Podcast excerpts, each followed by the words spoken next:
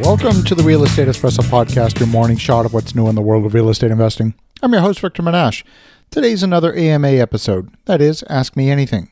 I'd love to answer your questions. If you have a question you think is going to be of broad interest, send it in. I'll answer it live on the air. Send your questions to Victor at victorjm.com. That's Victor at victorjm.com. Whitney from Phoenix asks, How many apartment units do you think I would need to retire comfortably if I'm just relying on the monthly cash flow? I'm finding it hard to project the cash flow into the future and properly model for inflation. Any thoughts on how I can analyze and plan? That would be very helpful. Thanks. Well, Whitney, this is a great question. I'm not sure how many years you have left until retirement, but let's talk about the process of investing through the entire life cycle of a property portfolio. When you're starting out, chances are good you're going to be relying upon other people's money to help you buy the property. That's true if you're going to be buying using bank money, and even more true if you're going to be bringing equity investors along for the ride.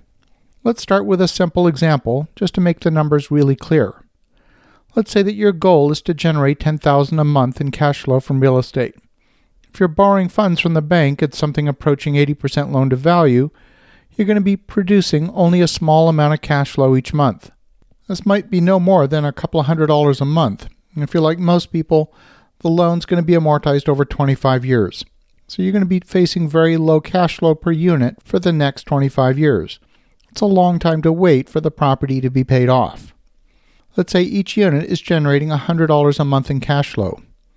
You would need at least 100 units to generate 10,000 a month in cash flow. In the real world, with reserves for long-term maintenance, your actual cash flow could end up being even lower. You might even need say 200 units to generate the proper amount of cash flow. If you've got equity investors and you're sharing the ownership with partners, then you only own a fraction of the portfolio. If you own 50% of the portfolio, then you'd need 400 units. And if you only own 25%, that's 800 units. I know what you're thinking. That's a lot of units, and it's going to take a long time to amass that many units. Let's keep the math simple and say you're going to build a portfolio of only 200 units. But here's the shortcut. Let's say you buy one project of 50 units every year. I think almost anybody properly structuring things can buy 50 units a year. If you're going to raise the capital with a few friends and syndicate the project, the end of four years, you'd end up owning 25% of the portfolio. In that case, you might need 800 units. That would be the same as if you bought 200 units outright yourself. Now, you could wait the 25 years, at the end of which you would own those 200 units free and clear. The fact is, properties that carry no debt generate a tremendous amount of cash flow. If you own those 200 units free and clear, you could easily expect, I don't know, seven, eight hundred dollars a month in positive cash flow per unit. That's 160,000 a month in cash flow. But you've got to wait 25 years to get the cash flow, and in the meantime, you're barely squeezing by. Not only that, you've got to build a huge portfolio and manage it for 25 years in order to achieve an incredible monthly cash flow. And what if you don't want to wait 25 years? What if you're in your early 50s and you only have 15 years until retirement? You might be worried that you're running out of time. Well, there's a shortcut that can help save you time dramatically. If you're facing a 25 year amortization, you're going to pay off 30% of that loan balance in the first 10 years. So let's say that you buy one property of 50 units each year for four years, and at the end of four years, you own those 200 units.